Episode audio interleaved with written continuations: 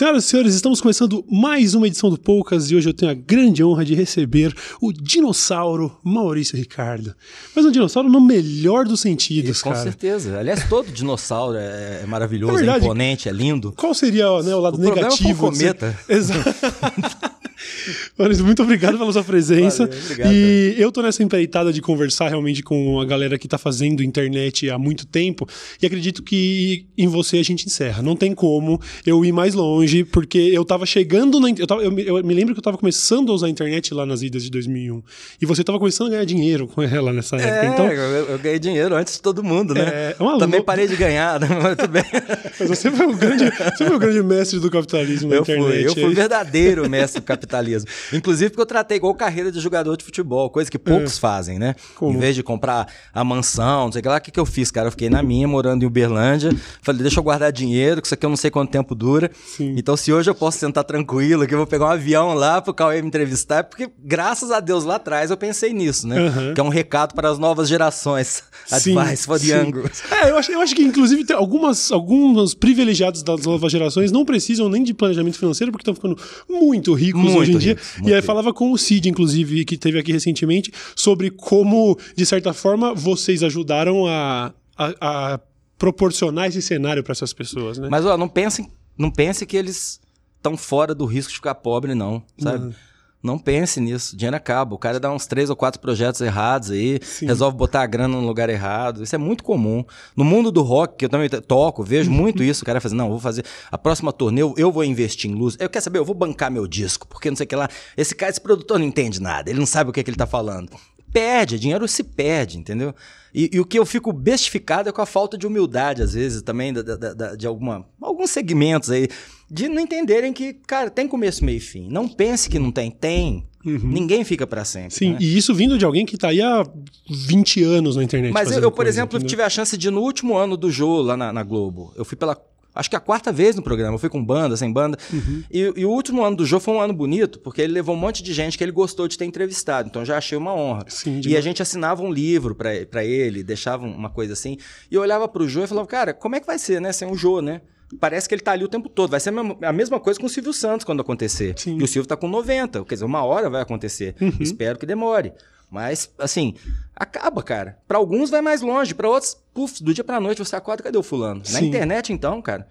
De vez em quando você vai lá procurar números dos caras, você fala, nossa, não, tá aí o fulano. Exatamente, você fica impressionado. Não, o Jô é um baita exemplo. A gente realmente foi um, um choque tremendo. Ah, o Jô vai parar.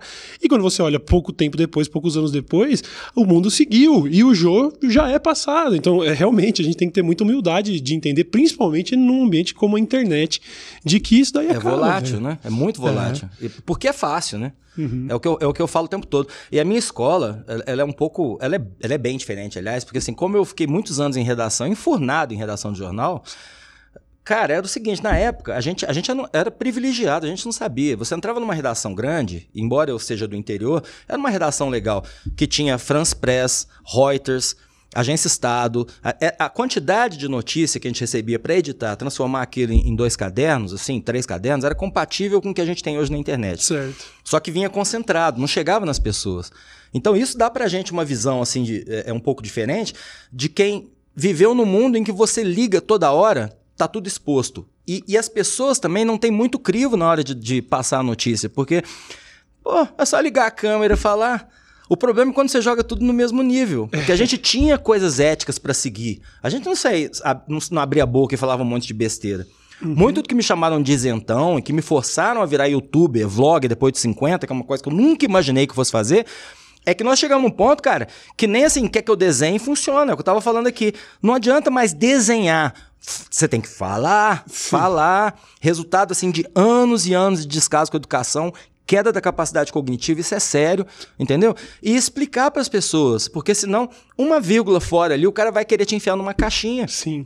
É uma Sim. coisa horrível, né? É, uma, uma simplificação das coisas, qualquer aspas fora de contexto custa caríssimo.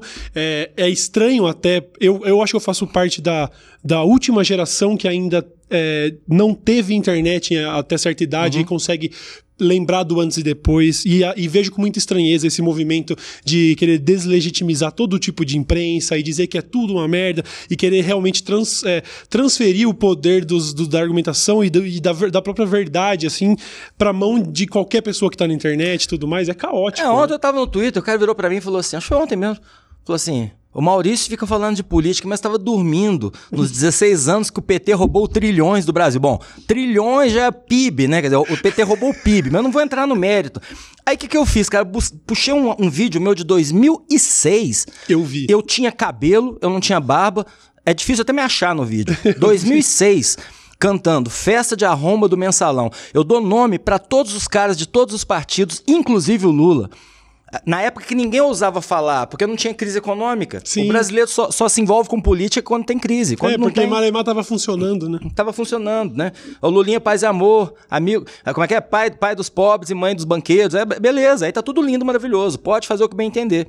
Na hora que começa, na hora que veio a crise, aí todo mundo se politizou. Uhum. E na pior hora possível para o mundo, né? Esse fenômeno que aconteceu aí no, nos Estados Unidos com, com Cambridge Analytica, essas coisas Sim. todas. É, cara, aconteceu justo na hora em que a bolha chegou no nível do insuportável. De governos terem que chamar o Mark Zuckerberg para sentar lá com aquela cara de, de, de, de, menino que fez coisa errada e explicar o que, que você está fazendo com o mundo, cara. O que, que você está fazendo com o direito ao voto, com a democracia. E o Brasil nadou nisso, né? Nadou de Sim. braçada. Foi a campanha mais suja da história e agora não tem mais. Eu fico bestificado esse negócio de dinheiro de campanha, fundo partidário. Pra quê, cara? Se eles têm a internet, a internet é que tá definindo o jogo. Sim. Não é horário eleitoral gratuito. Onde é que eles estão enfiando esse dinheiro? É pra que isso? É, é complicadíssimo. Congresso conservador? né? Foi feito com dinheiro público?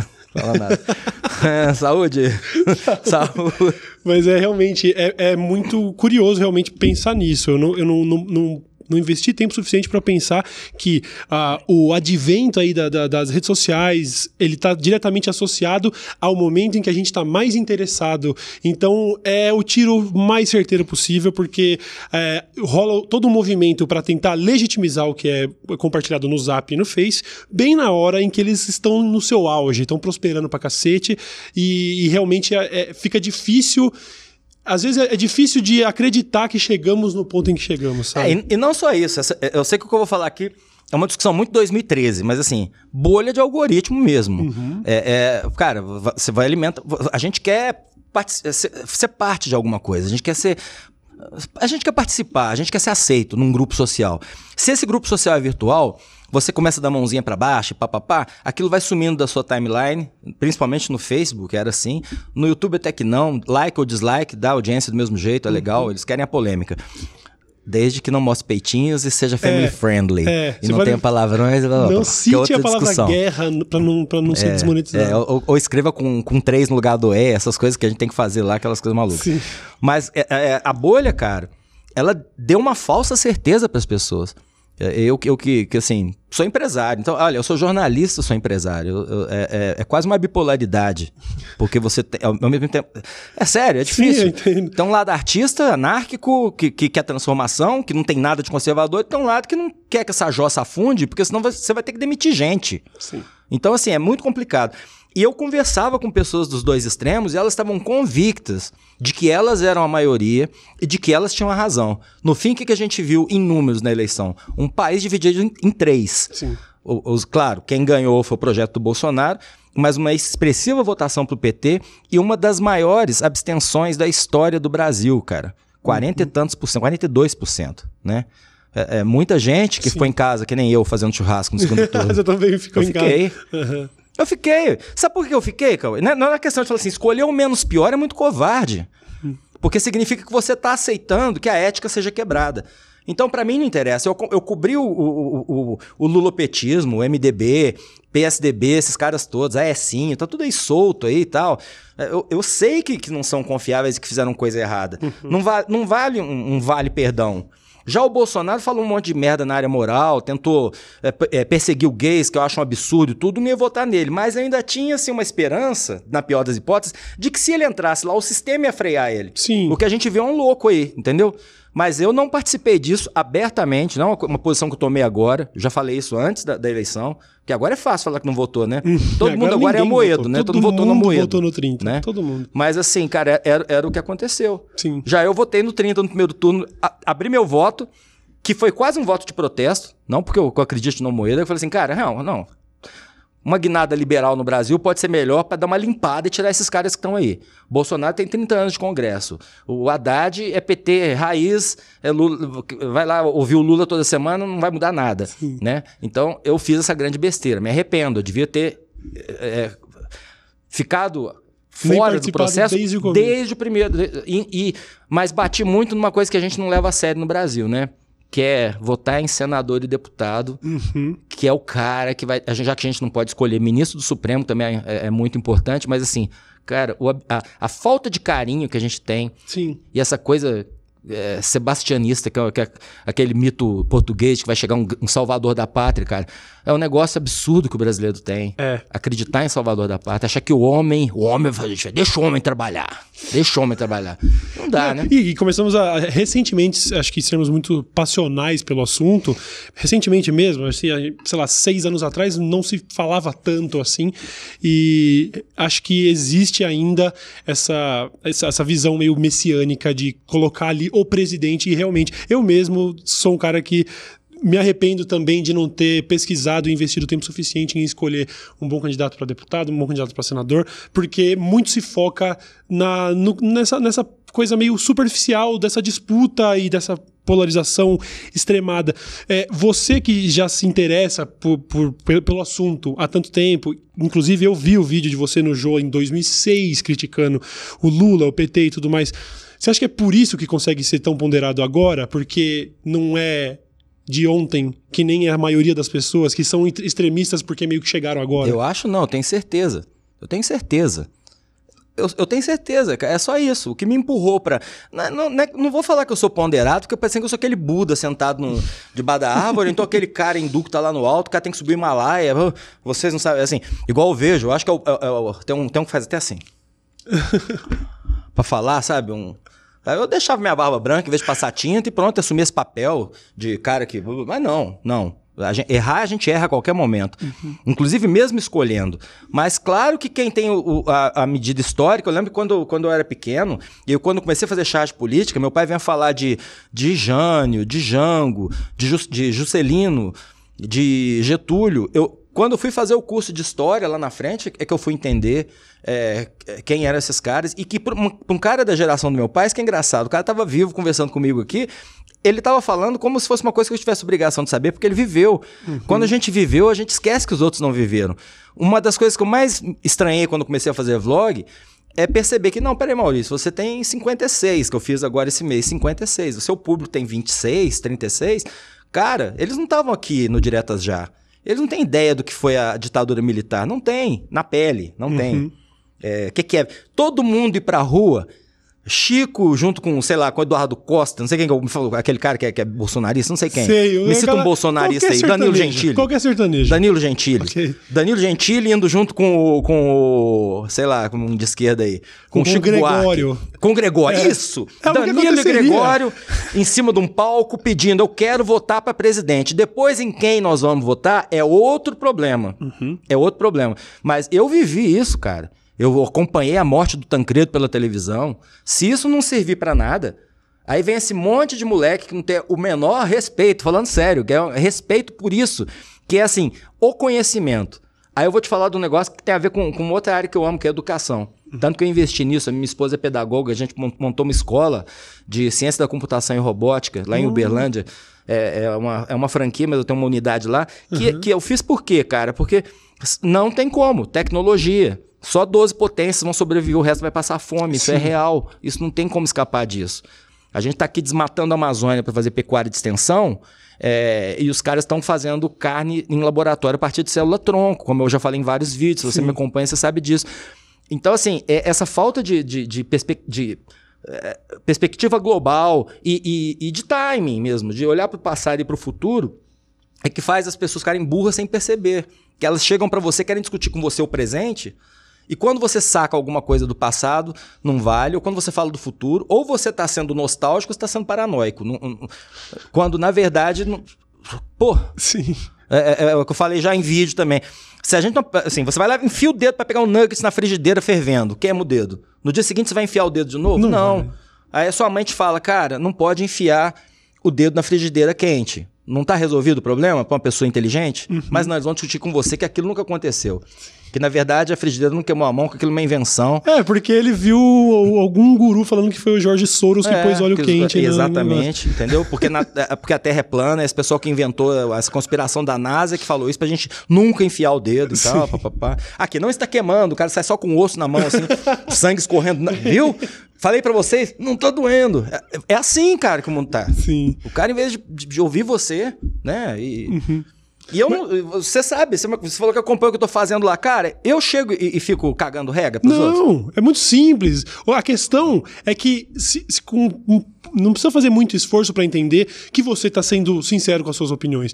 Não é, eu ainda, se as- a pessoa que está me acompanhando, ela pode saber que eu sou meio passional por um lado do espectro e que eu posso ser intolerante com relação ao Bolsonaro porque eu não concordo, etc, etc. Mas quando vê um vídeo seu, dá para perceber um ponderamento, dá para perceber que você está simplesmente apontando absurdos que estão sendo cometidos, que poderiam ter sido cometidos por um governo de esquerda no momento, mas que, por causa dos fatos e da atualidade, não são. É um governo da extrema-direita no poder você está batendo neles como já bateu no passado. Fica claro, entendeu? É, agora o ponderamento acontece. Eu, por exemplo, te acompanho desde o início, né? Assim, essa transição que você está fazendo, às vezes sem perceber, não é nada planejado. Eu não acredito que você tenha alguém que seja seu coaching de carreira, que chegue e fale pra você mudar seu mindset, blá, blá, blá. mas assim, é, daquele Cauê, da bordoada, da, para esse que está se reposicionando agora, conversando com as pessoas, que já tem repertório para conversar e segurança para conversar sobre qualquer coisa, o nome disso é envelhecer, cara. Isso, não é- isso vai acontecer com todo mundo que escolheu a comunicação como, como área de atuação. A gente envelhece, a gente muda. Então, até, até esses arroubos é, que você ainda fala que tem, a sua tendência, a não ser que você vire realmente um radical, porque aí é, tem de todas as idades, né? Você, você vai ver que, que a tendência é essa mesmo. A gente vai arrefecendo, a palavra é essa. Com tudo, né? Com tesão da gente, Sim. em todos os níveis, né? As coisas vão Até- deixando. Não, não é. é, pa- Bom, falando da maneira como eu falar, parece mega depressivo, assim, mas é que as coisas, elas realmente, você vai se acostumando com elas e elas vão deixando de ser tão dignas de paixão, né? Você começa a entender como as coisas são. Acho que a maturidade te traz um pouco mais de pé no chão pra entender que algumas coisas não valem a dor de cabeça, outras não valem o status que isso pode me trazer. A gente começa a ser mais sincero com as nossas vontades, E né? quando envolve um tipo de atividade igual a nossa, que, que tem sucesso, a palavra sucesso, fama, Uhum. status, você sabe que você pode ou não ser convidado para determinados eventos. O primeiro ano que você não é convidado para aquele evento dói pra caralho. Sim. Porque você vê aquele cara que você acha um bosta, foi convidado para esse evento e eu não fui. Quando você vê essas coisas começando a acontecer, cara, aí vem depressão, é a hora que você chora em posição fetal no chão, tem síndrome de burnout, porque você, vai, você fica tão maluco para tentar se reinventar, eu me reinventar, me reinventar, que você não percebe que às vezes a melhor estratégia é segurar no coqueiro, cara, e deixar o tsunami. Uhum. E com todas as suas forças segurar no coqueiro. Porque no fim vai sobrar você e o coqueiro. Sim. Acredite. Sim. É, é melhor do que você tentar sair nadando junto com os outros, sabe? sim. Então, assim, essas coisas são naturais, não são planejadas. Agora, a, a gente tá exposto num nível, cara, que assim, eu acho que se eu tivesse vindo para São Paulo na hora certa, eu vejo algumas pessoas fazendo esse movimento, mesmo hoje, opa, tô bombando, vou para São Paulo ou pro Rio, porque voltou, né? Vocês sabem. Sim. Antigamente você podia ser é, youtuber em qualquer lugar do Brasil. Hoje, se você quiser aproveitar todas as oportunidades, você tem que estar no Eixo São Paulo. O que para mim é um início de morte da internet livre. E, e que tem a ver também com redes sociais. O negócio cresceu, virou business. Aí o, o que acontece com o business? Vem a grande indústria que não tem a menor pressa. O, din- o dinheiro não tem a menor pressa para te pegar. Você tá lá livre, falando que você bem entende, não sei nada, tá. De repente você começa a ter milhões. Aí um dia um cara te liga, olha, tudo bem, eu, eu, eu faço trabalho com marcas e pá. Aí você começa a falar, puta, eu tô pegando tanto avião, acho melhor ir pra São Paulo. Quando você vê, você tá instalado num, num- numa kitnet em São Paulo, seus amigos na casa do chapéu, entendeu? E a sua vida totalmente virada do avesso, essa fama acaba, você tá, você tá abandonado, que sem ninguém pra te, pra te resgatar, cara. Numa metrópole que vai te engolir, vai pegar sua saúde mental e jogar no lixo, Jogar no junto lixo, com, com o lixo né? do Tietê. E ainda tá gente foda. virando pra você, ainda te falando o que, que você tem que fazer. A única. be- Eu tive uma experiência com network. Uhum. Quando eu saí, quando eu saí do, do, do, que eu tava, eu falei, eu vou, cara, eu vou fazer. Já que eu tô no YouTube agora, eu vou, eu vou ter uma network que eu acho que vai me facilitar. Porque eu tinha muito problema de pirataria com o meu material. Ah, com certeza. Porque eu demorei 12 anos pra entrar no YouTube. Então, uhum. e, e, eram mais de duas mil charges, né? E aliás, você entrou de um jeito muito inusitado, porque você meio que assumiu um, uma, uma, pirataria Aqui que tava lá, louco, né? né? É, eu cheguei lá, tinha um cara que tava com um canal com 50 mil inscritos, 740 uploads. Ah, não. Em Full HD. Ele esperava todo dia eu postar na plataforma do UOL, puxava e punha. Quando o UOL falou para mim assim, pode ir para o YouTube, que nós vamos, nós já estamos indo, vai você na frente. Foi mais ou menos o acordo que eu fiz com a, com a turma de, de parcerias. Cara, fui para lá. Que eu cheguei lá, falei, cara, liguei, descobri quem era, né? Fiz contato com ele, falei, ó, é um garoto de 19 anos, muito obrigado por você. É, ele mora lá em Campina Grande da Paraíba. E ele tava pagando as contas de casa, ajudando a pagar, ele era estudante. Aí ele ainda falou assim: não, Maurício, tudo bem, te entrego com o maior prazer. Porque eu falei, ó, eu vou ter que derrubar. Dá é muita lógico. pena, melhor você me passar. Aí vai, pô, mas você me pagaria. Eu, tô, eu já tô faturando X de AdSense, você me pagaria isso até o final do ano? falei, pago. Eu comprei meu canal, né, basicamente. Caraca. Mas numa boa, porque o menino mereceu pra caramba. Nossa, mas é muito inusitada essa história, é. que da hora. E aí, bom, agora já tá com um milhão e meio, né? Mas, assim, eu peguei com 50 mil. E a mesma. E, e o Fala MR é o seguinte: eu tinha feito uma zoeira lá nas charges que o meu personagem lesado tinha virado vlogger. Uhum. Aí eu fiz o vlog do lesado. Aí eu falei, cara, eles vão procurar isso lá. Então deixa só de zoeira fazer também. Aí eu fui no YouTube, registrei o vlog do, do lesado, subi as duas charges lá, ou, ou, duas ou três, como se ele fosse vlogger. E quando eu vi, tava com 5, 6 mil inscritos. Ah. Aí eu tava com esse canal abandonado para começar o meu vlog, não começar do zero. É, eu entrei com isso. Por isso que chama vlog do lesado. Embora eu tenha adotado Fala MR. Sim que tem a ver com o meu tempo de e-mails comentados no Charges. Que antes de rede social e tudo, as pessoas mandavam e-mails para mim. E eu uhum. publicava e comentava. E o pessoal falava, fala MR, sempre, sempre assim, né? Fala MR, pegou aquele negócio, foi de onde eu tirei o nome que eu uso. Uhum. Mas é o que eu tava falando. ah, a gente ideia. vai dando voltas, é, a gente volta pra lá em algum momento, porque fui eu que te cortei quando eu perguntei sobre a história de como você conseguiu. Não, mas é. Mas eu tava falando do YouTube disso. disso sobre eu... network e ter começado a ah, realmente sim, investir. Isso é importante. Então, a, a, Network fez um estudo lá. A única coisa que foi legal que eles fizeram, realmente, assim, que eu sou grato, é, chegar. Porque eu, eu. Aí eu fui pro YouTube muito inocente, né? Falei, ó, então já que eu tinha meus e-mails comentados em vídeo, que eu dava opiniões, vou fazer isso aqui também. Então eu fazia a charge do dia e no meio da tarde eu tava um vídeo de 10 minutos falando de política. Aí a, eu fazendo análise de, lá, de números, de estatísticas com o pessoal da network, eles falam, Maurício, é o seguinte, seus vídeos estão derrubando a performance e o engajamento das charges. Porque o cara entra pra ver desenho animado, dá de cara com você, Entendo. para para no primeiro segundo, 30 segundos. Aí o YouTube não tá, não tá sabendo o que, é que está subindo. Ele vai, enten vai entender que os seus vídeos longos não têm é, engajamento. Ele vai entender que seu watch time despencou. É, e... e aí vai distribuir para menos gente. Falei, é, foi a hora que eu separei. E na hora que eu separei, sabe assim, eu falei, nossa, bicho. Porque são dois mundos que eu consegui mesmo fazer assim, um universo separado. A não ser quando vê um filho da mãe, igual o Nando Moura, e bota os, os, os cachorrinhos para me atacar nas minhas Sim. redes sociais. Porque aí entra um cara lá. Eu, o meu Insta é pessoal, eu tive que fechar, porque era pra publicar foto do meu gato Gohan, da minha mulher, das minhas bandas de rock, das coisas que eu faço.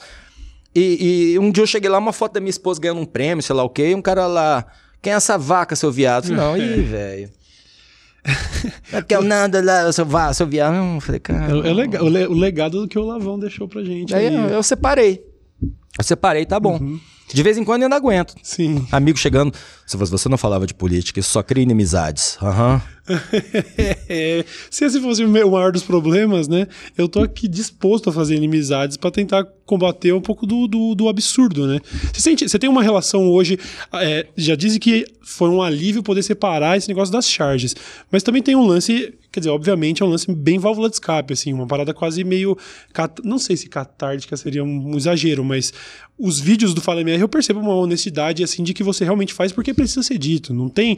Não passa não passa, não pesa muito o pensamento de ah, mas isso é dor de cabeça. Eu preciso falar. É, é, você tem essa relação? É. Você tem, teve muito planejamento sobre seria um novo youtuber agora? Acho que me parece mais não, realmente uma. Não, eu, eu, converso com gente que é do meio, gente que entende disso. Eu converso muito com o Catupiri, que, que, que fez esse trabalho a vida inteira com marca. Com... Na época eu troquei ideia com ele, falei, cara, é, não sei como é, pra que lado que vai isso, não, tal. Eu vou fazer porque eu vou fazer, eu tenho necessidade de falar. Uhum. Eu fiz, assim, é, era um vício, porque para fazer charge política, você tem que se alimentar de política. E, e, a gente desenvolve uma coisa que é horrorosa. Eu, eu não, é até bom, é uma informação um dado para quem não sabe disso, mas normalmente todos esses, todos esses chargistas famosos, todos, é, passam em algum momento da sua vida, ou às vezes durante a vida inteira, por uma depressão profunda. Porque você é obrigado a olhar tudo com sarcasmo com um olhar irônico, crítico, sarcástico. Então você dorme e acorda buscando a sacanagem nas coisas para você transformar esse humor e mostrar para as pessoas. Sem perceber, você vai ficando completamente é, é, é, contaminado. Você vai incorporando aquilo, é. Uhum. Você fica contaminado e incorpora aquilo e vira um, um, um pedaço da sua personalidade faz você ficar até chato. Muitos deles são alcoólatras, enche a lata mesmo, porque assim, o, o jeito de se tornar esse mundo suportável, uhum. porque a gente começa a olhar para isso tudo. E quando você descobre, então, que política é uma coisa que eu não sei quem disse, alguém famoso, os, os malandros, não, os honestos dão para o malandro porque não tem é, é, coragem de fazer. Política é uma coisa que os honestos dão para os malandros porque não tem coragem de fazer. Uhum. Na hora que você descobre essa dura verdade, cara, Aí é, é, difícil, né? Eu fico vendo assim, até tipo, outro dia tive um, tive um desgaste falando de Tabata Amaral, porque olha, Tabata, muito legal, eu adoro a sua trajetória, eu entendo você ter voltado, votado a reforma da Previdência, mas botar seu namorado para ganhar 23 mil na sua campanha. Estranhíssimo. É, porque, ah, porque ele é bom, ele fez Harvard. É, é cara, ah, não. Não dá, né? Não dá. É, é, eu também tenho, tenho acompanhado. Inclusive, você, você falou, acho que ontem, anteontem, é, sobre Tabata Amaral, sobre a participação dela no, no Roda Viva. No Roda Viva. Um negócio que também me incomodou profundamente, porque ela foi confrontada com uma clara situação onde ela poderia dar uma opinião ali sobre o Dória e aquele, aquela atitude dele na Prefeitura de São Paulo de retirar é. o conteúdo dos livros didáticos lá, e ela simplesmente foge da questão e tudo mais. Existe. Você acha, principalmente sendo uma pessoa que se considera de centro, uma pessoa ponderada, nem lá nem cá né, dos nossos extremos, esse seria o caminho, mas a gente vê agora figuras expoentes dessa nova centro. Ah, Tabata tá uma centro-esquerda, mas que no fim das contas me parece tá aí prestes a ir pro PSDB, não dá para saber. Esse me parece um caminho plausível que inclusive tem me influenciado o seu conteúdo e de outras pessoas que, que demonstram esse ponderamento. Mas no fim das contas, parece que quando a gente vê na prática, a pessoa passou pro lado de lá, ela agora faz parte da classe política, me faz perder as esperanças de é, que não, não perca, tem caminho. Não, bom, eu, eu já perdi as minhas, mas não perca a sua, não, porque senão, assim, se ninguém mais tiver esperança, eu tô ferrado. A, minha, a sua esperança me, me, sustenta, não faz isso, não. A, a, primeira coisa que as pessoas têm que entender sobre esse preconceito com o centro, tem gente que nega a existência do centro uhum. e tal, e realmente é, o centro, centro não existe.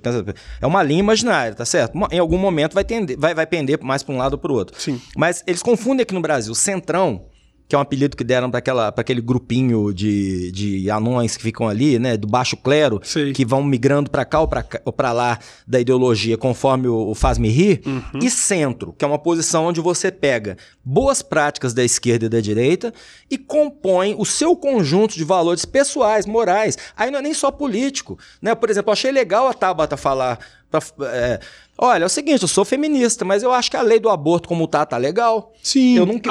ainda que eu discorde nesse é, ponto, é, é, interessante ver uma pluralidade de ideias é, dentro de uma não pessoa. É. Pra ela, pra ela fazer, não, a vida começa lá com o feto, então tá bom, olha, puta, carregar um feto estuprado, você foi estuprada, lá, que o pai te estuprou, carregar aquilo, nove meses passando aquilo, para depois doar para alguém, já, já, é um, um sofrimento inenarrável para alguém que foi estuprada. Ou ter que carregar um, um bebê anencéfalo até o final da gravidez sabendo que ele vai sobreviver 30 segundos do lado de fora, uhum. também é horrível, né? Tem gente que nem isso, mas é o ponto de vista dela. É, é, entendeu? Esse conjunto de coisas que passa, normalmente tem aquele famoso gráfico, né? Passa pela política, Sim. que vai desde a intervenção maior do Estado até o zero, a, e a questão é, de costumes, liberdade absoluta, ou, ou, família, tradição e propriedade. Uhum, né? Esse gráfico, cada um se posiciona num lugar. E, e uma coisa mais libertadora do mundo, para você que me assiste, cara, é você também entender que você não tem que ser, você pode estar. Sim. Porque a gente muda. A gente muda. Não é vergonha a qualquer momento da vida ou em qualquer idade chegar e falar: cara, mudei de ideia. Como? Como? Você me influenciou, você me fez acreditar. Mudei de ideia. Re revi minha posição. Agora, o que eu não estou aguentando é gente que fez campanha, ignorou todos os alertas e os sinais, agora, agora vi falar mudei de ideia. É, Porque então, a gente então, sabe a natureza então fica quieto, né, meu irmão? Na próxima. Pelo, pelo menos que sirva de aprendizado. É, eu não sou confiável. Eu não sou confiável, né? É porque eu tô vendo muito isentão de, de ocasião. Sim. Porque o que eles, é, isentão assumiu o apelido, mas não é o caso, cara. Uhum. O, o, nome disso não é, não é, é, é coisa de jornalista mesmo. Sim, é manter entendo. um distanciamento. Eu voto é entendo. é secreto. Em que momento do Brasil o voto aberto foi, ficou obrigatório? Uhum. É doente isso, cara. É, eu, entendo, eu, entendo, a atitude das pessoas quando atacam a, os isentões, e aí eu acho perfeitamente justo que se ataquem os isentões de opinião, de, de ocasião, como você mesmo disse. A gente tá vendo aí o Dória, por exemplo, falando que nunca apoiou o Bolsonaro, que é um negócio. Sabe, essa, essas situações eu entendo. Eu entendo que existe um centro real e perfeitamente plausível. Mas as, as coisas é, tão. As, as pessoas tão extremistas da maneira como estão. É, o sentimento que eu tenho agora, por exemplo, que já fui empurrado, eu sou, para muita gente, sou um comunista e tudo mais. Não existe diálogo entre os extremos. É, é para mim, o, Nando Moura e um membro do ISIS é a mesma coisa. Eu não tento conversar com um terrorista fundamentalista, porque não existe diálogo. Mas com as pessoas de centro, a gente ainda tem aquela mágoa de pensar, pô, eu posso ir até lá, eu poderia recomendar um vídeo do Maurício Ricardo hoje, mas amanhã ele vai contradizer as outras coisas que eu disse. Então, é muito mais difícil porque não se compra uma briga completa, então fica uma situação meio conflitante para quem tá envolvido nessa, nessa porradaria, porque a gente tá tomando porrada de, de, de né, dos, dos extremos e vendo as pessoas tentando serem sensatas ali no meio e tendo essa dificuldade de interagir ainda, porque não, bicho, você não pode ser sensato. Eu mesmo, eu tenho uma discordância de você no, na, no ponto da, da questão do, da, da eleição. Você falou que não, eu não consigo votar em nenhum nem outro. Eu eu já vejo que, sei lá, é, foi a primeira vez, talvez também isso se deva à minha adolescência política, né? Talvez isso uhum. tenha acontecido ao longo da história. Mas eu, para mim, soou o alarme de que foi a primeira vez que eu tô vendo um candidato verdadeiramente antidemocrata.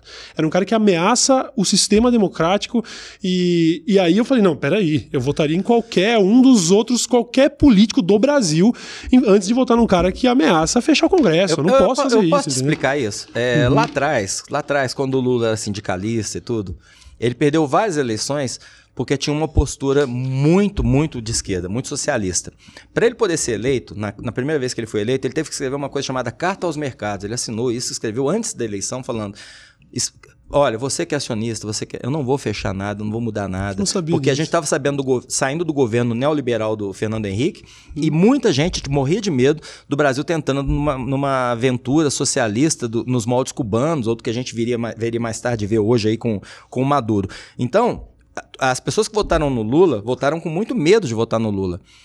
Mas o que a gente viu na prática?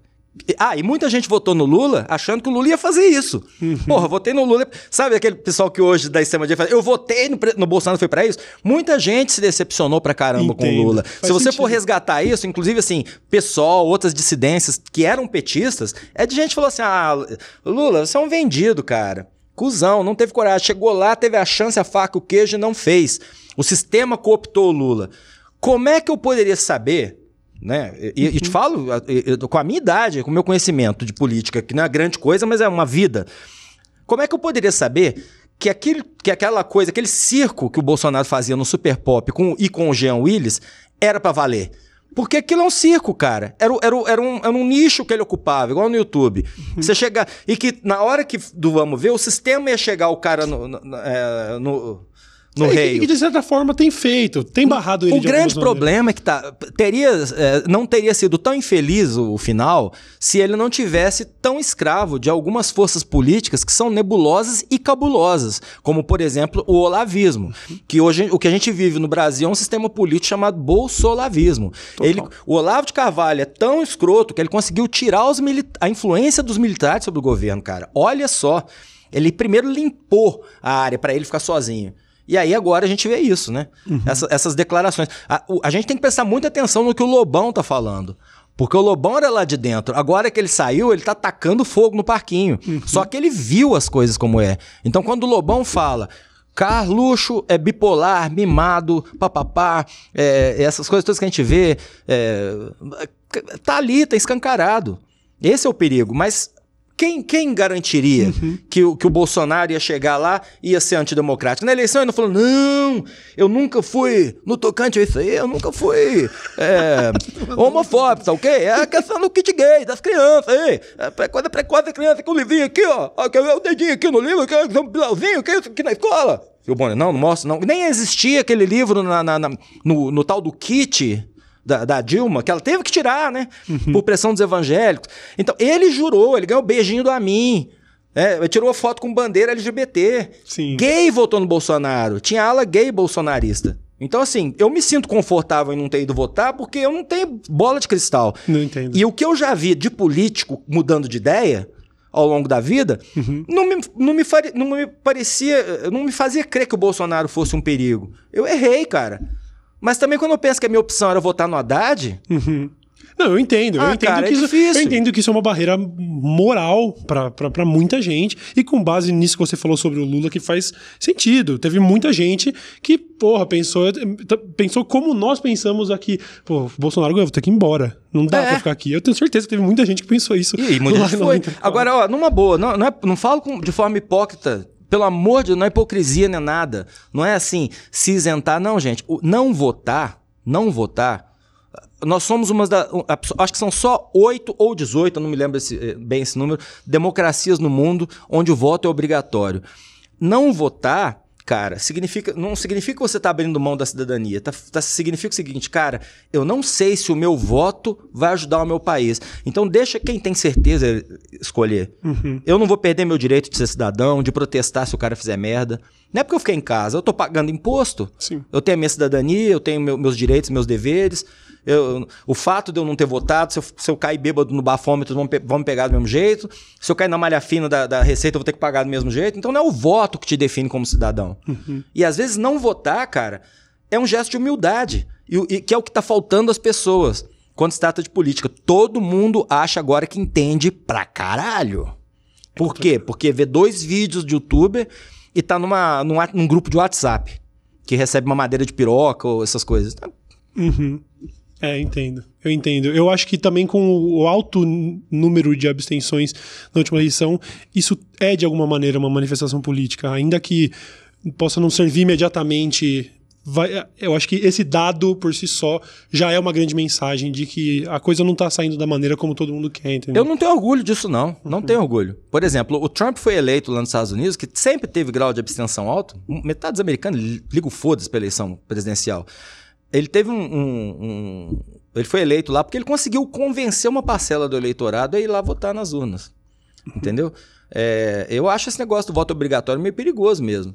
Porque obriga você a fazer qualquer merda. Sim. E é, é, é o que, por exemplo, às vezes reelege muito, muito, muito deputado e senador meia-boca. O cara vai lá, o cara da minha cidade. Eu sempre votei nele. Entendeu? Mas é. Eu não tenho orgulho, não. Não, não é uma coisa que eu falo com orgulho, não. Uhum. Eu queria ter, ter tido algum, um, um bandido para chamar de meu. É, pois não é. consegui. É, bom, bom, pelo menos do, do lado de quem votou contra o, o, Bolsonaro fica essa sensação de, bom, pelo menos. Sabe? Que na verdade que também não é nada nobre, né? Porque fizeram isso até com camiseta, o Ronaldo usando a culpa não é minha, eu votei na Aécio, né? Quer dizer, Lembra, não, é, não é mérito nenhum falar, é, bom, o problema do Brasil é de vocês, eu não votei no Bolsonaro, não, é eu, tô, eu tô aqui você... também, né? Não, é tão doido, cara, que eu tenho assim, ó, você, você tem uma ideia lá, o, o Charges tem 10 milhões, às vezes 20 milhões quando acerta uma coisa boa, mês lá de view. E o, e o Fala MR tem 1 milhão e 500. A gente tá falando de política aqui a tarde inteira. Uhum. Mas, assim, o grau de politização do país, cara, virou, virou uma coisa né? Assim, uhum. ah, tô aqui com o cartunista Maurício Ricardo e tal. Como é, como é, é, e o espinho hein? fimose, como é que é o negócio, cara? Como é que foi? Não, mas não é. Não tem mais peso. Você tá decepcionado de alguma maneira porque a gente não falou? Porque eu, eu, eu, eu me preparei eu também pra falarmos sobre charges. Não, eu não, não, quero de maneira nenhuma é, não, deixar chato pra você. De forma alguma. Eu tô falando que isso aqui, cara eu tô, eu, eu, eu, isso tá acontecendo no meu dia a dia, não é nada demais, não. É, é que é o seguinte, eu sou parado, por exemplo, outro dia eu fui, fui é, sábado agora, eu fui cantar com uma banda num festival de October lá na minha cidade, né? Aí tinham pegado um lugar bem gigante, botado um monte de cerveja artesanal tal, food truck e tal. Porque minha cidade tem 700 mil habitantes, não é ah, uma é grande, roça, é uma cidade grande. grande. grande. É, e aí uns três caras me pararam pra falar do canal, cara. Mas também tá certo, eu boto a minha cara lá todo dia. No Sim. desenho animado, né? É um trabalho de equipe, eu faço com mais dois, me ajudando. É é, os personagens têm vida própria e falam com um público mais, mais jovem e tal, que eu tenho muito prazer em fazer também. Uhum. Mas, é, realmente, com 100 mil é, assinantes e o outro canal com um milhão e meio, cara, e o impacto que hoje que eu tenho cultural Uhum. na sociedade com esse meu canal é pequeno é maior. É, porque é um tema extremamente relevante. Eu também tenho passado por algumas experiências e que eu também eu- até me leva a questionar, será que é eu quero estar totalmente associado a isso ao, ao youtuber oposição de governo, sabe? Não, eu não, não era esse meu objetivo de vida, sabe? Eu recebi uma sondagem de entrevista agora para um, um, um grande veículo para falar sobre youtubers da resistência. Eu penso, é isso, sabe? Eu faço mais um monte de coisa, sabe? Mas até eu- música eu, eu, por faço, exemplo- mas só querem falar de Bolsonaro. eu É vi isso. seus raps, tudo. Muito legal, você é um trabalho musical muito bacana. Legal, E, valeu. inclusive, nós dois somos muito bem sucedidos na música, ao contrário de alguns caras da direita. É, né? Porque em termos de views. né, Eu fiz o Seminovo nos anos 2005, 2006, toquei aqui na virada cultural de São Paulo. É bom que hoje, hoje não se mente, né? Tá tudo no YouTube. Bota lá, Seminovos, virada cultural. Você vai ver 10 mil cabeças cantando. Não é fácil manter a franja lisinha. É que eu sou emo. Era, era o Neto Fog que cantava, eu era baixista. e compunha. Ganhei um VMB, Web Hit do ano. E não no ano normal, ganhei da Stephanie CrossFox, cara. Caraca, foi Então, um assim- dos nossos primeiros virais musicais do Brasil enormes, então- assim. E, e eu quase apanhei. O próprio Ma- Marcelo Adnet fez cara feia pra mim lá. Os né, no meio da tarde, o, o Mion, os caras da época. né, é, é, Porque eles não entenderam a força que a gente tinha no voto popular, entendeu? Assim, Uhum. Acharam que, o- que o meme ia ganhar. Dessa, dessa vez não deu o meme, Não deu, deu deu a banda, entendeu? É, acho que talvez por isso você também consiga ter alguma sensatez, porque não foi um, não vem de uma carreira frustrada na música. Não. É verdade. Eu larguei, inclusive, porque eu fiz as contas e falei assim: pera um pouquinho, não, cara, é muito legal rock and roll, mas ficar viajando de van, fazendo três shows, sexta, sábado, domingo, depois voltar pra casa, fazer desenho animado, e, né? E pra Globo, que eu sempre fiz desenho animado pra Globo. Hoje dia eu faço por mais você, mas fiz o Big Brother lá, Sim. 10 anos, né?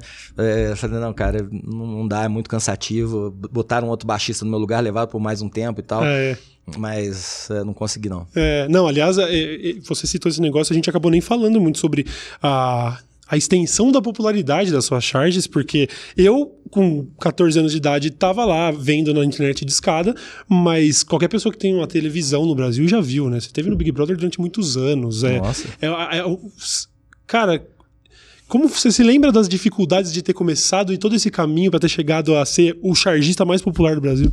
Porque é, sem dúvida, né? Ah, obrigado. É porque você estava produzindo conteúdo em 2001, 2002. Você lembra exatamente o ano que começou? Foi- Fevereiro de 2000, faço 20 anos de charges. Cara, é muito tempo. 20 anos. E eu- eu, não fui o primeiro a chegar, né? Já tinha o Mortadela aqui fazendo. Não fazia charge. Mortadela Certo. não fazia animação. Começou a fazer depois que eu fiz. É, mas tinha um projeto de animação bem bacana, com vários cartunistas, acho que inclusive o Laerte, no Terra. É aquela época antes do estouro da bolha, ou logo na véspera da, da- da- da- durante. Sei que assim, ainda tinha muita grana na internet, muito dinheiro na internet. É, e eu cheguei, cara, fazendo minha, minha, charge. Eu, eu- eu era diretor do jornal de Uberlândia lá, na prática, né? Porque não me davam um cargo de diretor para me pagar como diretor, mas eu era coordenador de redação, de circulação e de comercial. Então, quer dizer, eu cuidava do jornal inteiro. Nove da noite ia para casa, fazia, eram bem mais toscas, bem mais rápidas e tal, mas é, comecei lá atrás. Um belo dia, é, comecei a fazer coisa para produção do Faustão, e aí eu, eu nunca esqueço, um dia, meio-dia, me, liga- me ligou uma produtora da Globo e falou assim. Cara, contaram uma história aqui dentro da casa do Big Brother que o Boninho achou muito engraçada, queria ver se, se você conseguia ilustrar. Nessa época nem equipe eu tinha, cara, eu trabalhava sozinho. Falei, tá, pra quando? É pra hoje às sete da noite, era meio-dia. pois não, eu fiz o que era possível, mandei, né? Aí continuei na semana seguinte, cobrindo historinhas. Certo. Né? Assim, eles contavam história na casa, eu cobria. Aí, com o tempo, me deram liberdade editorial. Aí eu comecei a fazer mais ou menos o que eu faço com as charges. Eu, ficava- eu observava o programa é, e fazia a minha crítica. Né? Uhum. Essa, foi uma, época- essa, essa época foi a época de ouro mesmo, que, que legal. Eu me lembro disso. Cheguei a virar trend topic no Twitter toda semana. Na hora que entrava a charge, né? Se fosse pra xingar porque você tava torcendo pra outro e tal.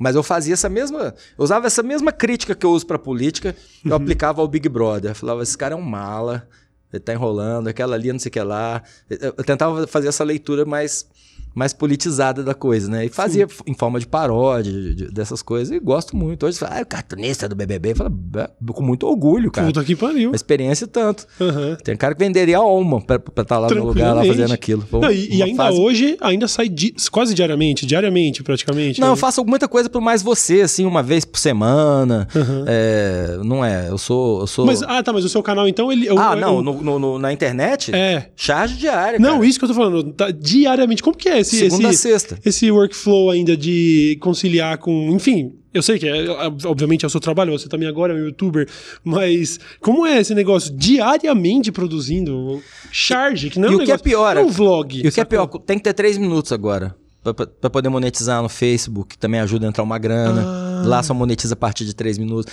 Eu tenho que criar três minutos de roteiro todo dia, de segunda a sexta. E fazer as vozes, que eu faço todas as vozes. Isso é genial. E depois, e depois mixar, fazer a sonoplastia e tal. Aí eu mando pra minha equipe, que pega, a gente tem eles fazem os desenhos, tem, eu tenho dois caras que trabalham comigo, Fernando Duarte e o Tony da Hora, dois excelentes cartunistas que estão me acompanhando já há bastante tempo. Uhum. E eles pegam ou parte do banco de imagens que eu já tenho, certo. ou se precisar eles desenham também.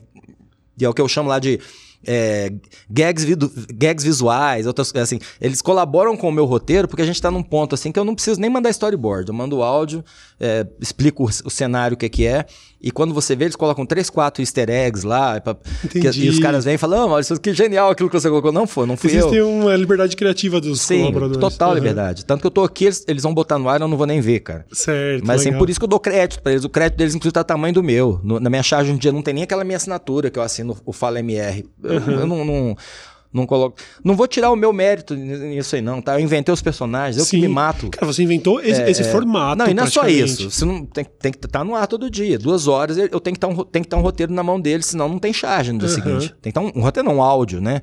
E isso é muito desgastante. Não é pouco desgastante. Tem épocas de grande vazio. Uhum. Mas aí eu lembro do grande Enfio, que é um dos maiores cartunistas que eu esqueci de citar como influência, quando perguntado, e é a resposta que eu dou até hoje, é para essa pergunta sua, como é que você consegue? Qual a inspiração? É, você vai saber mesmo. Como o YouTube deve, não deve ser muito diferente da realidade. É um, é um cachorro bravo, cara, chamado deadline. É a hora que você tem que terminar a porra e pôr no ar. Sim. Você pode, às vezes, passar um dia se remoendo, cara. Se, o cérebro chega a fritar. Já fritou a cabeça. Você já deve ter passado por isso 200 mil vezes. Eu tenho passado recentemente. Ah, frita o cérebro. O que, que eu vou falar hoje? Frita. Parece que nada tá bom, que tá tudo uma merda. Mas você fala, não, tenho que subir um vídeo hoje. Sim. Isso é mais fácil quando é diário, você acredita? É, é não, mais fácil. Eu, eu, eu não, Porque quando é terça e quinta, uhum. terça e quinta significa assim, é terça. Ah, ainda é domingo. Sim. Opa, é terça? Não, dá, é né? segunda. Né? Amanhã eu penso. Eu tô inspirado, amanhã eu mexo com isso.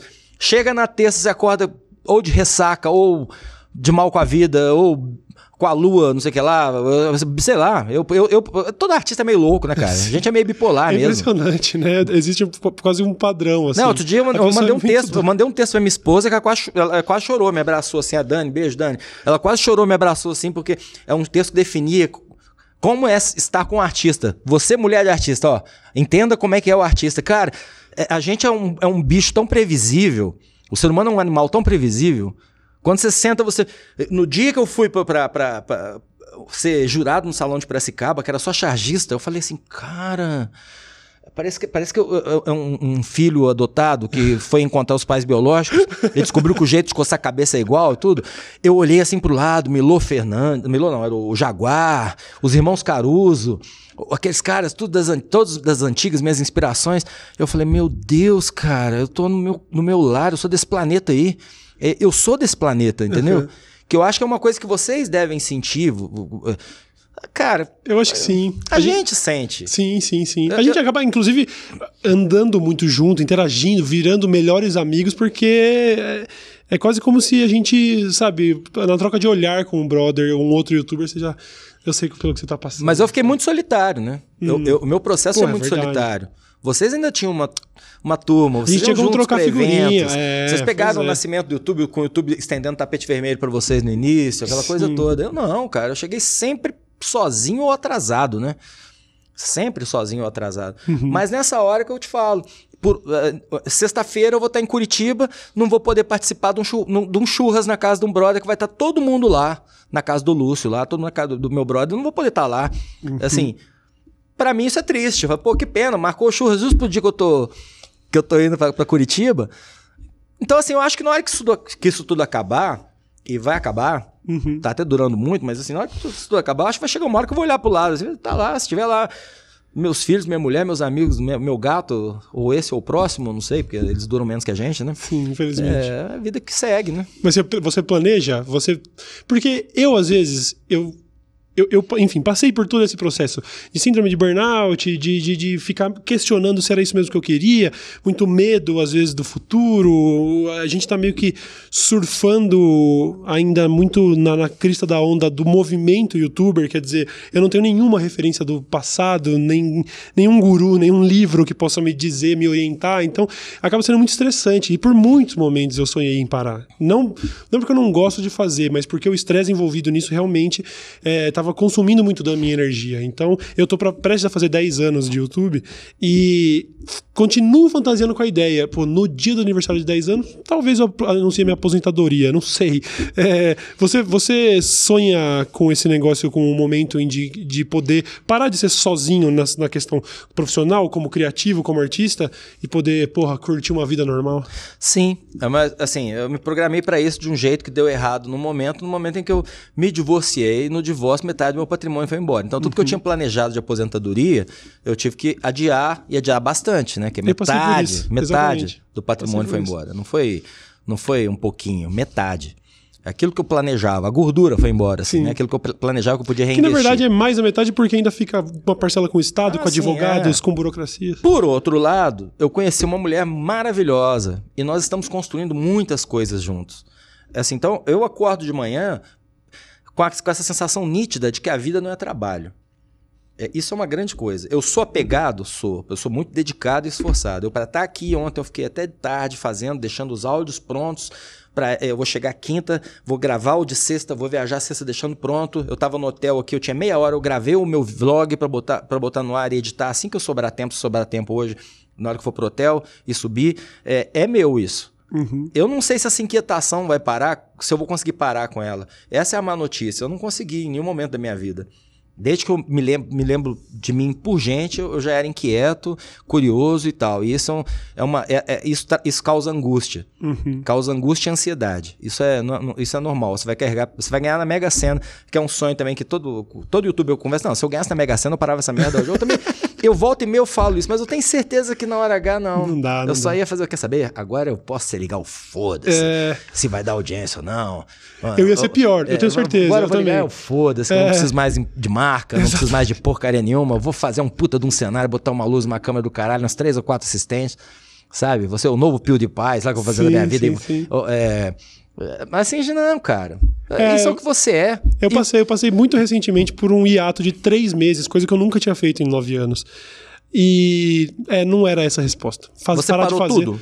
Pa- não parei tudo. Você Continuei fez o Ilha, não Continuei fez? fazendo Ilha, continuei fazendo aqui, continuei mexendo com outros projetinhos paralelos, escrevendo, mas eu larguei o que era a espinha dorsal do meu trabalho, o meu canal no YouTube, que foi o que começou tudo. Eu parei durante três meses. Mas quando você voltou, você voltou repaginado. Voltei com energia bombando renovada. com, com- de audiência.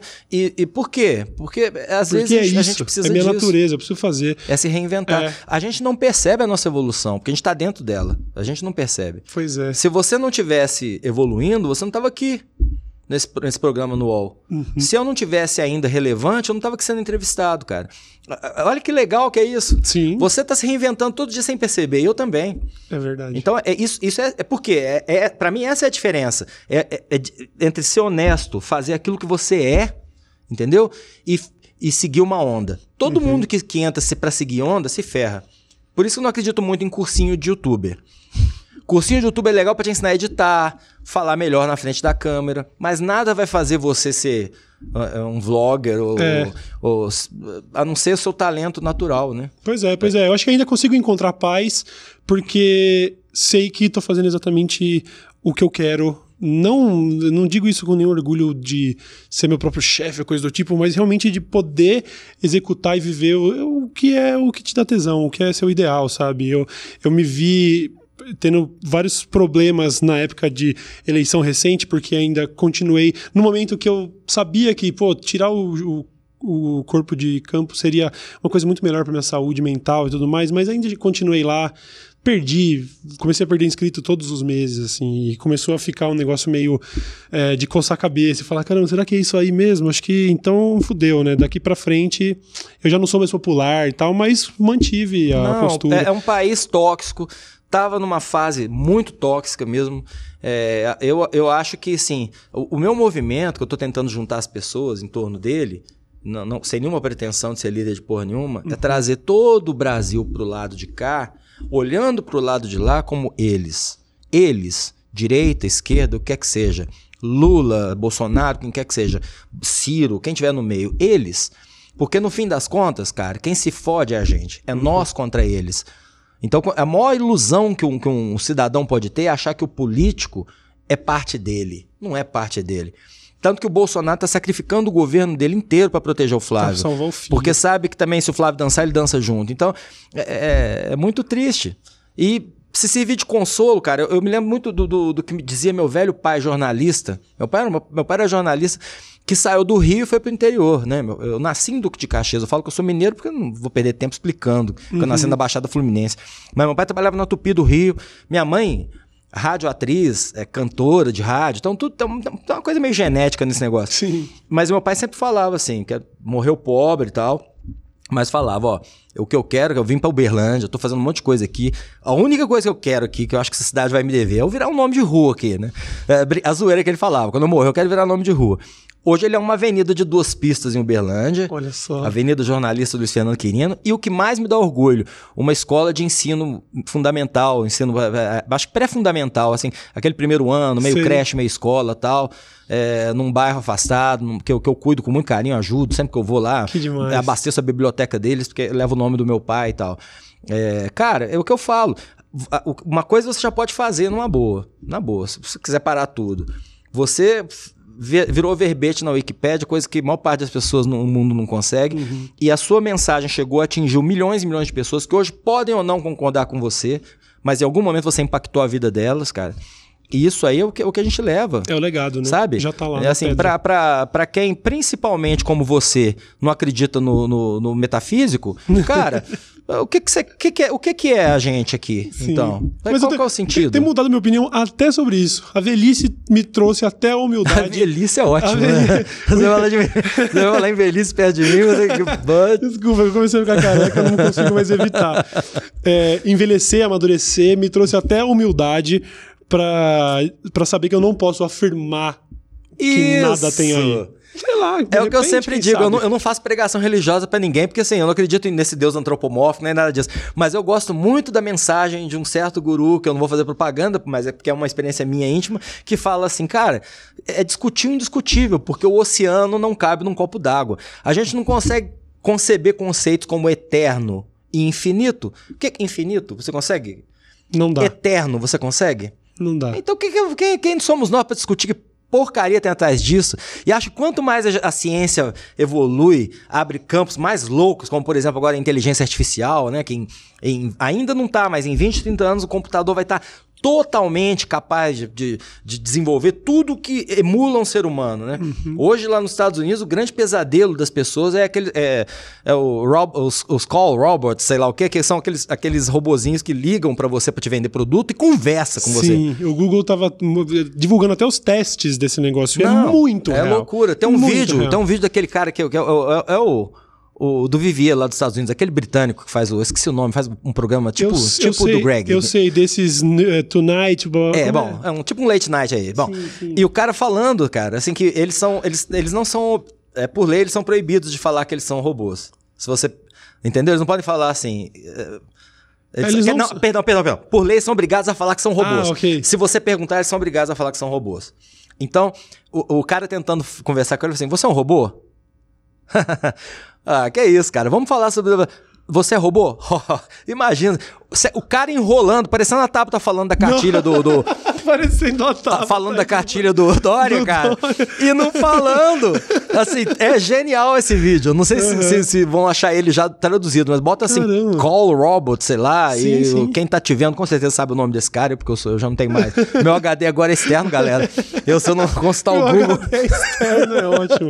É ótimo, é ótimo. Já foi, queimou, ai, queimou ai, neurônio. Eu queria, eu queria voltar um pouco na parte chata, porém necessária e mega em pauta do nosso papo, onde uhum. a gente ainda falava sobre política, porque você, você falou que teve. Você falou sobre um guru e eu lembrei automaticamente. Achei até que viria uma citação ao Olavão aí. eu tenho visto uh, alguns, algumas pessoas fazendo uma análise do discurso da extrema-direita brasileira. O Henri Bugalho, especificamente, estava uhum. falando essa semana ainda sobre a tal teoria da, das, das tesouras. tesouras. de como eles vão se dividir propositalmente para que aí haja uma alternância de poder entre eles mesmos no futuro, uma ideia defendida pelo Olavo e tudo mais.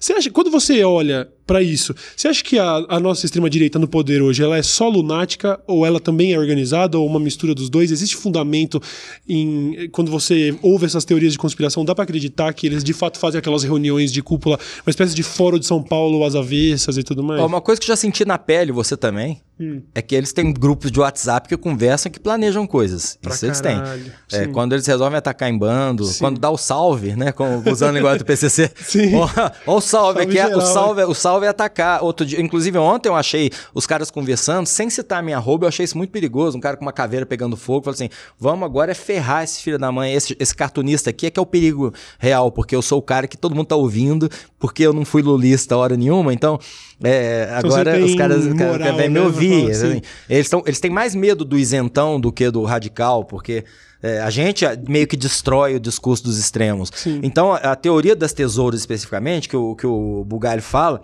e que eu achei interessantíssima, é que é o seguinte: que eles, prevendo que é, bom, a esquerda já está dividida mesmo, e que sempre foi dividida, eles vão fingir uma divisão para dar opção de voto para as diferentes alas da direita que estão se degladiando e lá na, e depois da eleição se juntar de novo. É uma teoria difícil de acreditar? É. é. Mas, por exemplo, quando a gente pega o Jucá falando. É, temos que dar um jeito de abafar tudo isso com, com o Temer. e é o que acontece. Tudo, como eles falaram, com o Congresso, com tudo, não, ou, com o Supremo, com tudo. Ou etc. quando a Vaza Jato mostra pra gente que o que o, o, que o Moro fez com aquela com aqueles vazamentos seletivos, foi cuidadosamente pensado para tirar o Lula do pleito, cara, a gente, na nossa inocência de cidadão comum, a visão que eu tinha da justiça até a Vaza Jato, então salve pro Glenn Greenwald, até, até a Vaza Jato, eu ainda não era um cara falou, não, cara, eu acho que a, que a que a Lava Jato era legal. Aí, quando o Moro foi ser ministro do Bolsonaro, me acendeu uma luz amarela, porque eu acho que em lugar nenhum do planeta, o juiz que botou o cara na cadeia, que é o único que tinha chance de ganhar do outro, ia ser ministro naquele ministério. Isso uhum. não existe em lugar nenhum do planeta, né? Mas assim mesmo, assim mesmo, cara, ainda falava assim, ah, bicho, tá, ele... beleza, é o uma nova proposta é, de governo aí, o cara... Ainda que pareça, ainda ele... que seja claramente uma ideia de sujeira ah. essa atitude, poderia vir a ser por Pelas uma questão nobre, contra a corrupção, uma... é. para poder ir pro, pro, pro Supremo e lá limpar o Supremo, partindo do pressuposto de que ele é o balão de gás em forma de Superman, Sim. entendeu? É, é, isso. Aí na hora que a gente vê a Vaza Jato, o nível de baixaria, o nível de, de é, cara, de promiscuidade daquelas relações, a gente fala, cara, é, é, como que você vai duvidar de qualquer capacidade dessa turma de se reunir? A gente tem vídeo na, na internet do, do, do, Bolsonaro declarando voto no Lula e elogiando o genuíno, cara. No, lá no Congresso. Tem gente séria aí pro Ministério da Defesa, tá ok? Aldo Rebelo, do PC, do B. É, o PCB, um desses aí. Uhum. Aldo Rebelo, o, o José Genuíno, pô, cara. É o mesmo cara que, que, que elogia o Ustra, que pegaria o Genuíno e partiram em dois, né? Tranquilamente. E, e, e, e, que fala que o Lula é, é, o demônio, mas ele, ele votou com. Quando pega o histórico do Bolsonaro, ele votou com o Lula todo o tempo até o Lula cair em desgraça.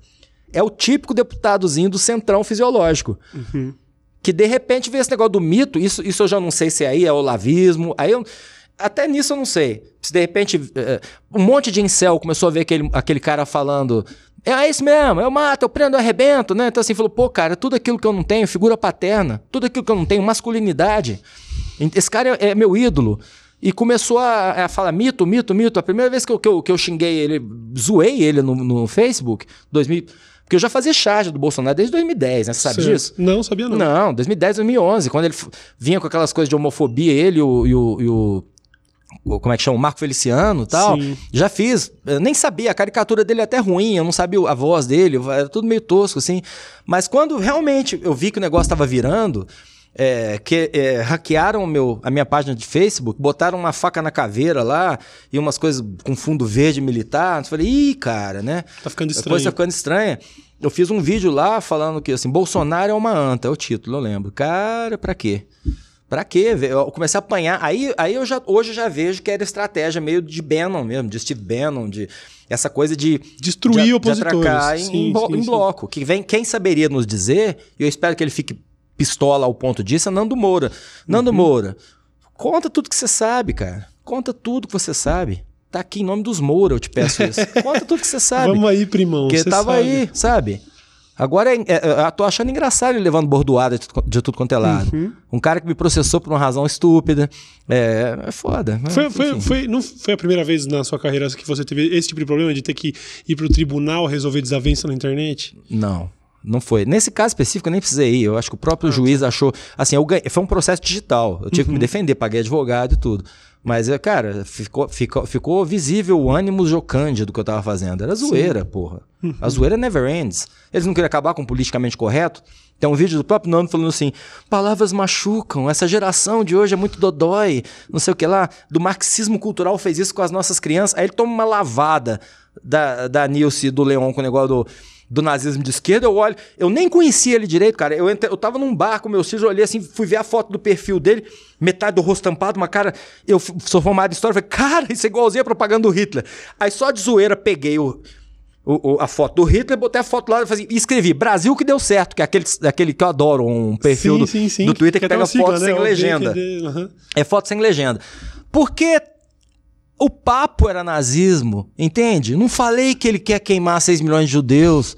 Era uma discussão sobre nazismo. Pode falar que minha piada é ruim, mas pelo amor de Deus, não vem falar que. Não, achar que isso é passível de condenação Pô, judicial, cara, pelo amor Ele queria me arrancar Deus, 34 mil, 37 mil, sei lá o quê, velho. E a gente Ai. sabe que é tudo circo.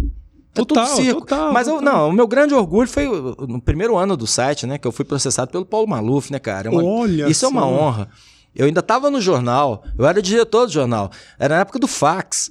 É um escritório grande de advocacia aqui de São Paulo começou a mandar um fax, um mega fax.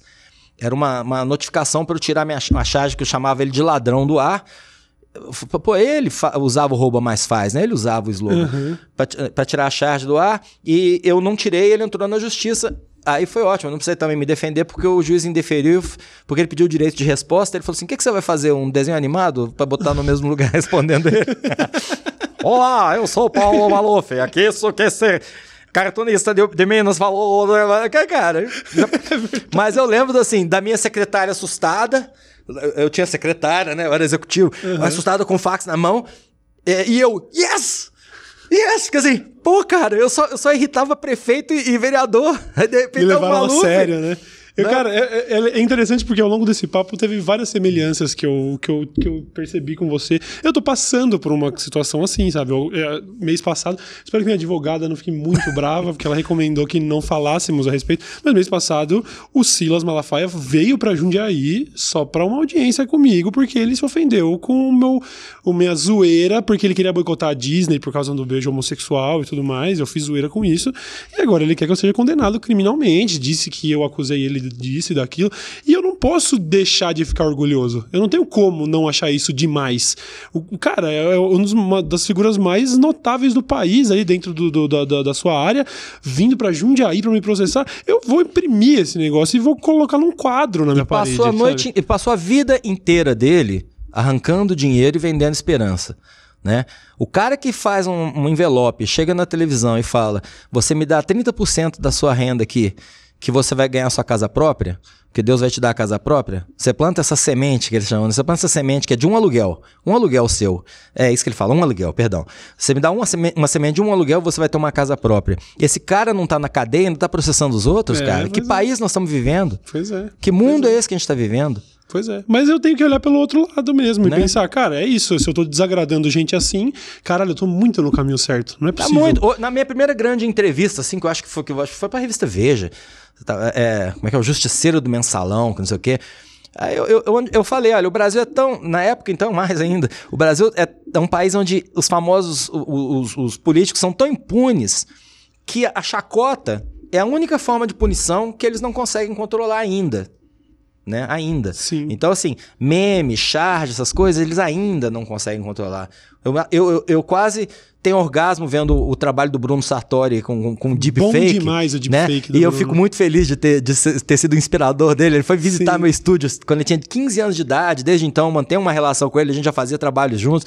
Um cara genial, cara. O que ele tá fazendo é genial, é muito bom. Porque a chacota é a única maneira que a gente Sim. tem efetiva. É, aliás, é... aliás, ao longo desses anos de Nando Moura, ele realmente só foi perder a linha pela primeira vez com a galera da, da oposição quando o Rafinha foi pelo caminho do ridículo, né? Quer dizer, É. bater de frente às vezes nem é Não, é a coisa ele mais quer, né? efetiva. Ele- é, bater de ele frente, cresceu batendo. Exatamente. Quando você vai pelo deboche, por ridicularizar e expor o tanto que o cara é um palhaço, é aí que eles são pegos, né? É É, claro. porque depois que. Aí eu descobri muita coisa. Eu virei biógrafo do Nando Moro. Falei isso outro dia, né? Porque eu sou formado em história. E quando ele me processou, eu fiquei com medo de perder 34 mil.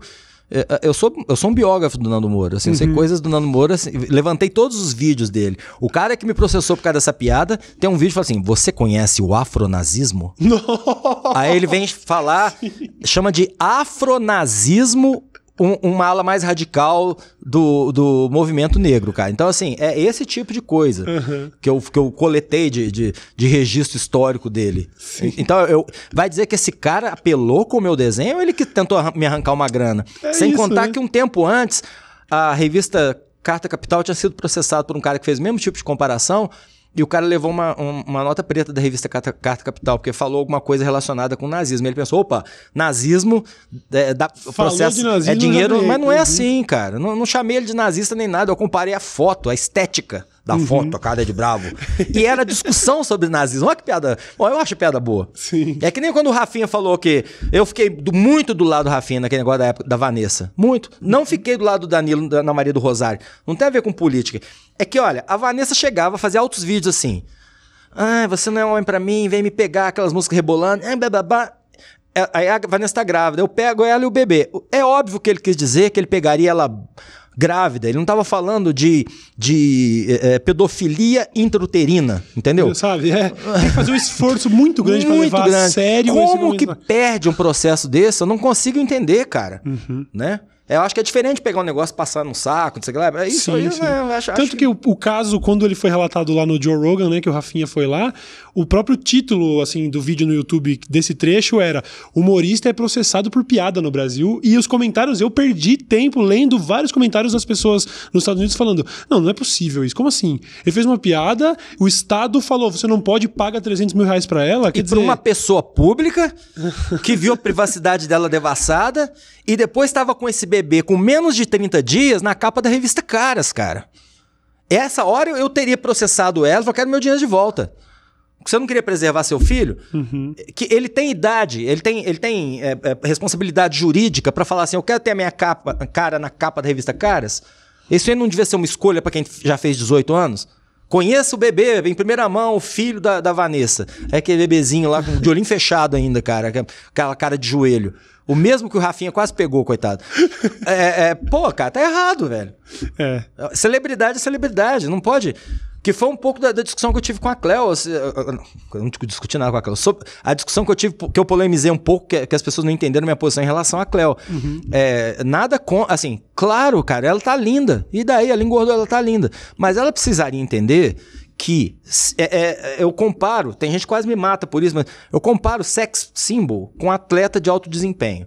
Você tem que ficar sem comer, você tem que malhar, você tem que fazer não sei o quê, por um período de tempo, porque quando você envelhecer também não vai ter botox que vai resolver isso, e pronto. E pronto. Então, assim, é, é difícil envelhecer, pro sex symbol envelhecer em público, mas essa é a hora que ela devia ter coragem de falar: você quer saber, cara? Aqui no meu Insta o pessoal não, que, que, não me quer, vai, vou, vou dar bloco, vou abrir um Insta novo, que a minha, agora, minha onda agora é outra. Cansei de ser, de ser uhum. escrava da, da, da, beleza, né? A Ana Paula Arósio não foi, mandou tudo a merda e falou: eu não quero, não quero é isso. É verdade, desapareceu. Mandou tudo a merda. Uhum. Assim, é uma escolha, são, são, escolhas de vida, né? Sim. É, você é, é figura pública, você vai levar porrada, não tem Vai jeito. levar porrada. Jogador de futebol, Adriano. Adriano, eu não quis abrir mão da cervejinha ou sei lá o que, que, que mais, vou, foi, foi lá pro Cruze, é, Cruzeiro, a comunidade dele, Vila Cruzeiro. Tem dinheiro, ele deve ter feito uma conta. Tenho dinheiro para morrer se eu quiser bebendo. Deixa eu ser feliz, caramba. É verdade. Não dá, pior é que no fundo não dá pra não fantasiar com essa ideia. Bom, um Nossa, eu fico imaginando eu.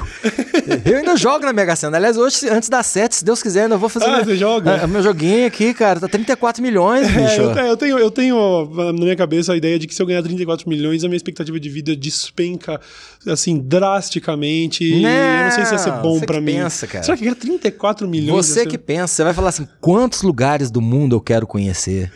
Quanto tempo eu tenho para agora sim para fazer aquela dieta ou para fazer ou para montar uma academia na minha casa, não ficar lá puxando ferro, arrumar uma personal trainer linda que eu quiser para acordar motivado, para ir malhar. Você vai achar um monte de justificativa para viver. Você, ninguém quer morrer cedo quando você tem um iate na Ilha de Capri, cara. É verdade. Não, não, não tem. É verdade. Dá para ficar triste no, no, no preso no trânsito em São Paulo. é, é da vontade de morrer mesmo. Quando eu venho aqui, tem dia que eu volto e falo assim, cara, é, Putz, que... é, como, é como disse o Lobo de Wall Street, pelo menos no filme. Eu já fui pobre, hoje eu sou rico, e se eu tiver que escolher, eu escolho rico todas as vezes, até o final. Não é? É, porque problema todo mundo tem, né? Melhor ter problema nas Bahamas, não é verdade? Por aí. Pô, só, acho que só me resta te agradecer pra caralho. Ah, cara, que é isso. Ah, demais, cara, demais, demais. Eu realmente tenho assistido tudo, sou fã. Bom, o pessoal que acompanha lá o meu canal no YouTube viu que quando eu fui recomendar canais, eu falei do Maurício Ricardo. Tenho gostado muito. Quanto às charges, nem se fala, fez parte da a infância e da adolescência de muita gente. Grande honra ter você aqui de verdade, cara. Continue com esse belíssimo trabalho. Meu nome é prazer. Para mim, estar tá aqui é uma, é uma manifestação muito clara para mim, assim, de que vale a pena continuar acordando de manhã para fazer as coisas. Porque é muito legal estar tá aqui nesse momento da sua carreira que tá tão bacana, cara. Porra, obrigado. muito. Obrigado. Parabéns. Obrigado, muito obrigado. Senhores, vocês sabem onde encontrar o Maurício Ricardo em todas as redes sociais. Tem o Fala MR, tem o Charges. Confira aí, siga nas redes sociais. Eu, também é músico, né? Bom, enfim, sim, sim. Eu, vi, eu vi esses dias você, inclusive, fazendo uma live onde você tava ensaiando com a banda, coisa do tipo. E você tava. Eu queria, há tantos anos que eu queria lembrar que música era essa e eu descobri na sua live, então é. também tenho que te agradecer por causa disso. Agora ela entrou na minha playlist, definitivamente. Aí, quem quiser ouvir Supertramp com sete músicos, saxofone, teclado e tudo mais, também pode me procurar que a gente vai até você. Aí, show de bola. Rapaziada, vamos ficando por aqui. Muito obrigado e até a próxima.